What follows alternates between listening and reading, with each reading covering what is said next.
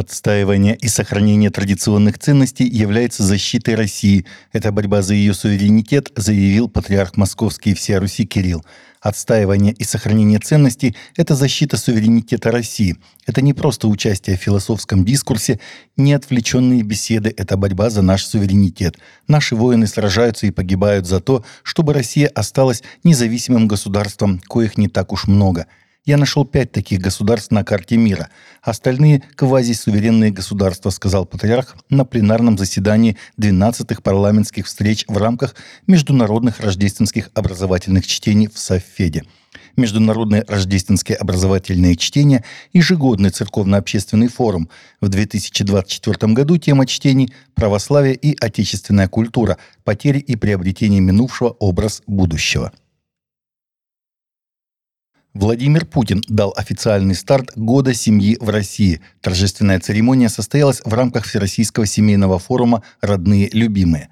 По словам главы государства, главное предназначение семьи – это продолжение рода, то есть продолжение многовековой истории государства – Сегодня в некоторых странах, как вы знаете, институт семьи и нормальные, просто нормальные человеческие ценности цинично разрушаются, подменяются псевдоценностями. Там придают забвению традиционные семейные ценности, а мы, напротив, будем их сберегать, будем их укреплять, передавать будущим поколениям. Это безусловный выбор нашей страны. Также Путин заявил, что Россия – это семья семей, где в мире и согласии живут люди разных национальностей. Любые трудности можно одолеть, когда такая большая страна едина, в частности, сказал президент.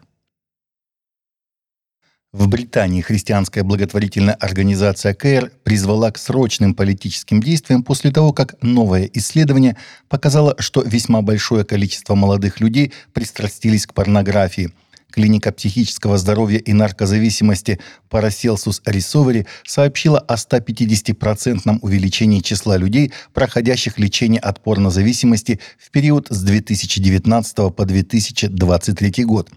Исполнительный директор клиники Ян Гербер сообщил в Mail Online, что почти две трети молодых людей являются зависимыми и что порнозависимость встречается значительно чаще, чем предполагают официальные цифры. По нашим оценкам, каждый второй мужчина страдает от проблемного потребления порно, которое соответствовало бы диагностическим критериям зависимости, и каждая четвертая женщина. Среди лиц моложе 18 лет этот уровень еще выше и составляет около 60%, сказала Гербер.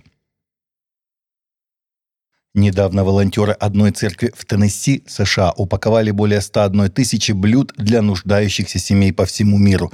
Церковь Кристуэ в Волтове провела в субботу мероприятие по упаковке еды, в котором около 500 волонтеров упаковывали в общей сложности 101 тысячу 88 блюд в 468 коробок.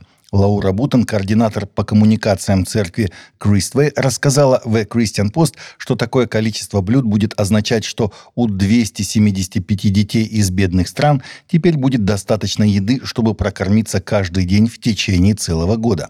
Движущей силой решения Криствей провести это значимое мероприятие является наше стремление любить других и в конечном итоге прославить присутствие Христа во всем мире, сказала Вутон. Российская церковь христиан веры евангельской пятидесятников проводит с 8 по 28 января пост Даниила. Во время поста предлагается поститься и ходатайствовать, руководствуясь основными темами молитв на каждый день. Пост Даниила – это пост и молитва в течение 21 дня в соответствии с Библией. Книга пророка Даниила, глава 10, стихи с 1 по 3.